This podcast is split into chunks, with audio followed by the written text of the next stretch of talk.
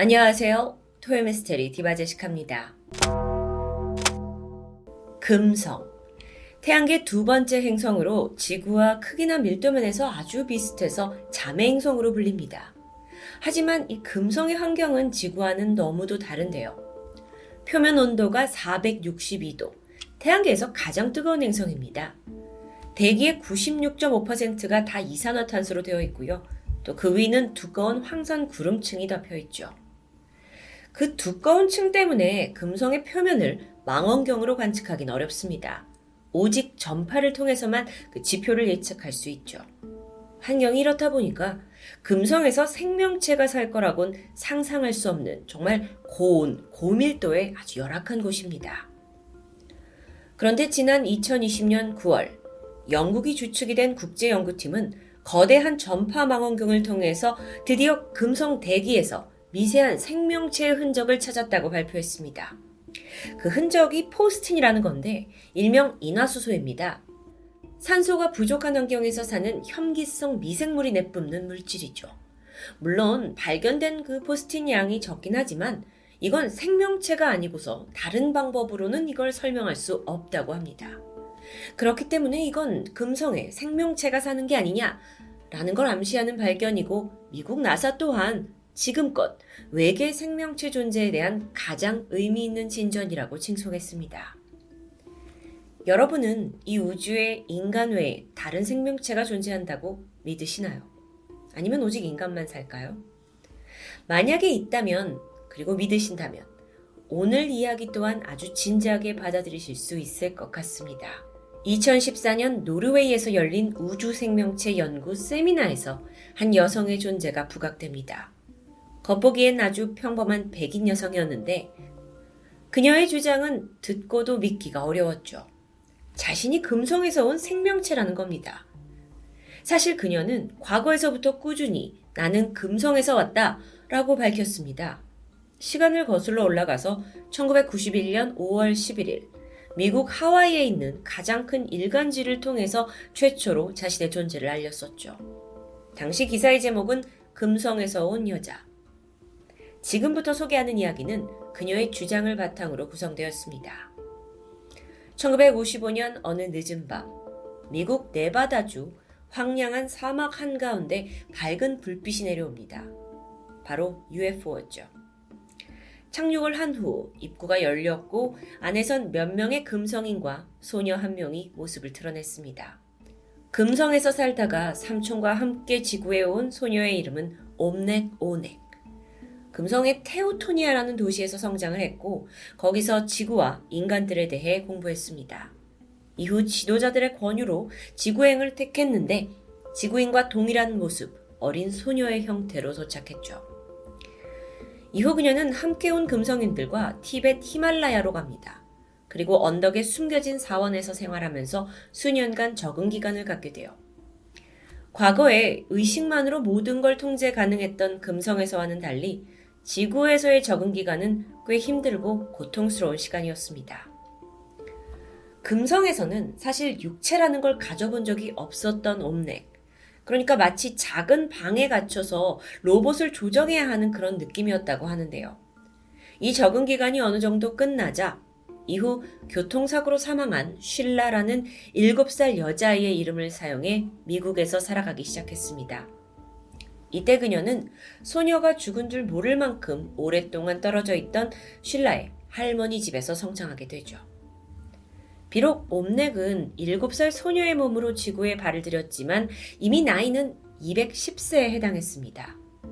또한 금성인으로서 이미 방대한 우주 지식과 지구에 대한 지식을 가지고 있었죠. 하지만 그녀는 본래의 신분을 숨긴 채 평범한 사람으로 학교에 다니고 친구들도 사귀고 그렇게 성장합니다. 결혼을 해서 세 자녀까지 낳았는데요. 옴넥은 사실 때를 기다리고 있었습니다. 자신이 지구에 온 사명에 따라 이 지구 사람들에게 우주에 관한 정보와 메시지를 전해야 하는 바로 그때요. 그러다 시간이 되었습니다. 옴넥은 본격적으로 목소리를 내기 시작했죠. 물론 상식적으로 생각했을 때 음, 정신이 좀 문제가 있는 게 아닌가 혹은 심각한 허언증 환자라고 여겨질 수도 있습니다.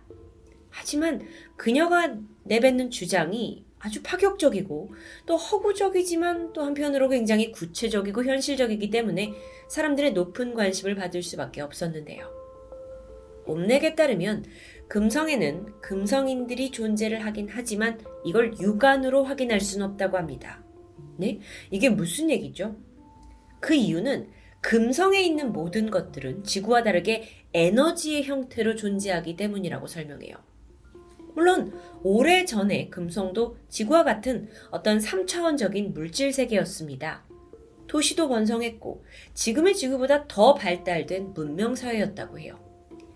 하지만 한 차례의 변혁이 일어난 후 지도자들은 정부와 군대를 해체시켰고 금성인들은 집과 자동차, 돈 같은 물질을 버려둔 채 도시를 떠나 자연으로 돌아갑니다.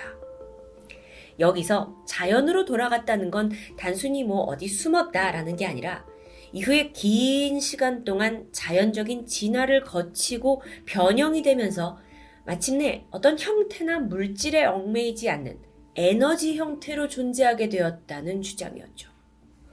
좀 어렵죠. 하지만 일단 계속 들어볼까요? 금성이 변혁을 했을 당시에 이를 거부한 사람들이 있었습니다. 주로 금성에서 상위 계급 부유한 권력자들이었죠. 이들은 변혁을 거부하고 물질 문명에 남기로 결정했는데 끝내 환경이 황폐해지면서 견디지 못합니다. 그리고는 금성을 떠나기로 했죠. 비슷한 환경을 찾던 중 그들은 지구로 이주했다고 하는데요. 옴넥에 따르면 그래서 이 지구상에는 당시 이주했던 금성의 상위 계층이 꽤 다수가 존재를 숨긴 채 살아가고 있다고 말합니다. 그들의 생김새까지 자세하게 묘사를 했는데 백인종의 키 2m 10cm 혹은 2m 40cm 정도의 큰 신장, 금발의 긴 머리카락, 그리고 그린색 눈을 가진 이들이 금성에서 온 종족일 확률이 높다고 확신했습니다.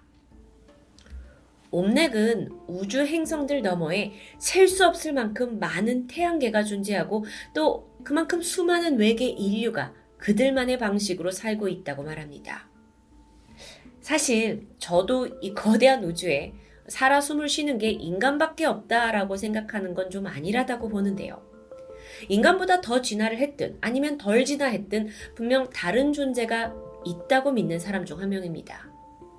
자, 어쨌든 다시 옴넥의 이야기로 돌아가서 그럼 왜 그녀는 도대체 지구로 오게 된 걸까요?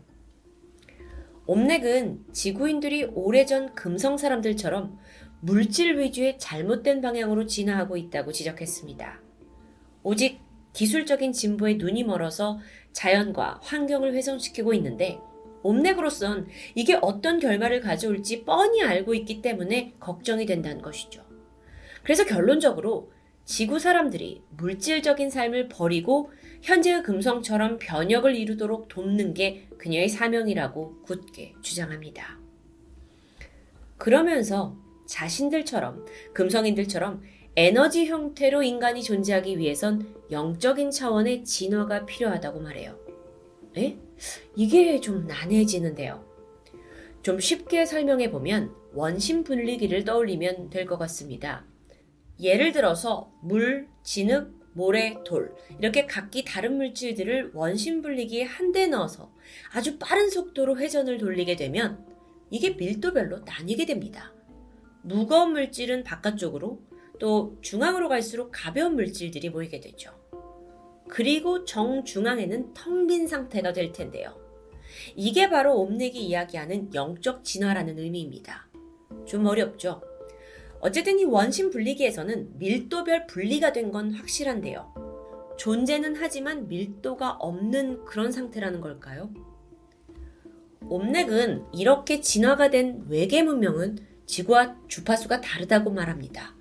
따라서 인간의 눈으로 그 형태를 감지할 수가 없기 때문에 그들이 UFO를 타고 지구에 와도 우리가 그들을 확인할 수 없는 것. 그게 주파수가 다르기 때문이라고 설명을 했죠. 뭔가 이해가 되는 듯 합니다. 여기에 더해서 옴넥은 이미 세계 정부의 고위층 관계자들이 자신과 같은 외계 생명체의 존재를 알고 있긴 하지만 혼란을 막기 위해 그 사실을 숨기고 있다고 주장합니다. 사람들한테 우주의 고차원적인 세계를 이해시키는 것보다 그저 우주 탐사선이 보여주는 장면, 이게 훨씬 더 쉽기 때문이라는데요. 옴렉은 자신 같은 사람이 이 세계에서 미치광이 취급을 받는 것 역시 충분히 이해한다고 말합니다. 하지만 그녀의 단 한 가지 바램은 지구인들이 언젠가 진실에 대해 깨어나길 바라는 것이죠. 그 진실을 깨닫지 않는 한 지구는 반복해서 전쟁과 파괴를 겪을 것이라고 경고했습니다. 하지만 우리가 금성 사람들처럼 변혁을 선택할 경우 또 다른 행성에서 더 진화한 생명체가 지구에 와서 우리가 기꺼이 살아남을 수 있는 정보를 제공하고 인도해 줄 거라고 마무리했는데요. 이런 옴렉의 방대한 스토리는 지난 2011년 자서전을 통해 더 자세히 알려졌습니다. 많은 지지를 받게 되죠. 그리고 현재까지도 옴렉은 미국과 유럽 등지를 다니면서 공개 강연을 하고 있고요. 지구인들의 영적 진화를 위해 사명을 수행하는 중입니다. 자, 정리해보면요. 현재 인류가 겪고 있는 전쟁, 빈부격차, 환경오염, 파괴, 핵무기 같은 위기들은 외계인들 역시 겪었다는 이야기입니다. 그러나 지금 그들은 그 위기를 극복해서 오히려 좀 더 고차원적인 문명으로 진화를 했고, 이제는 지구가 그 과정을 거쳐야 된다는 이야기인데요. 여러분은 이거에 대해 어떻게 생각하시나요? 제가 외계 생명체를 믿기는 하지만 옴렉이 진짜 금성에서 왔다는 건 사실 쉽게 받아들여지지 않습니다. 그런데 그 진실 여부를 떠나 옴렉이 근본적으로 하고자 하는 이야기는 충분히 공감대가 형성이 되었죠. 맨 처음에 언급한 2년 전 영국 연구진이 찾아낸 금성 외계 생명체의 흔적, 그리고 옴렉이 말하는 금성에서 온 스토리. 사실 이 모든 게 어느 정도 일맥상통하는 부분이 있습니다. 사실 지구 밖에 우리 외에 아무것도 없다면 음, 전 세계가 천문학적인 돈을 써가면서 연구를 할 필요가 없을 텐데요. 이와 관련해서 가장 최근인 2022년 5월, 미국 나사는 우주에 존재할지도 모르는 외계 문명들에게 지구를 소개하는 일명 인류 소개서를 보낸다고 발표합니다.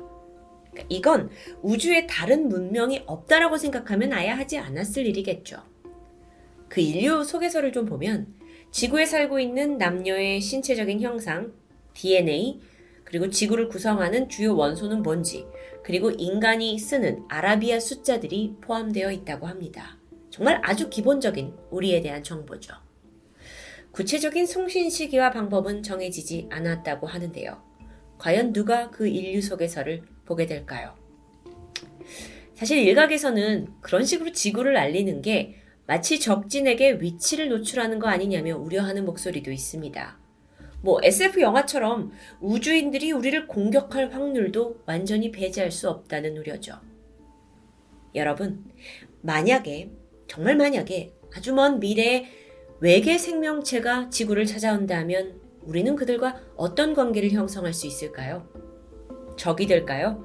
아니면 발달된 문명과 기술을 전수해 줄 어떤 스승과 제장 같은 존재가 될까요? 반대로 만약 우리가 다른 외계 생명체를 찾아낸다면 그들에게 우리는 어떻게 보일까요? 신비로운 우주의 세계 토요미스테리 디바제식합니다.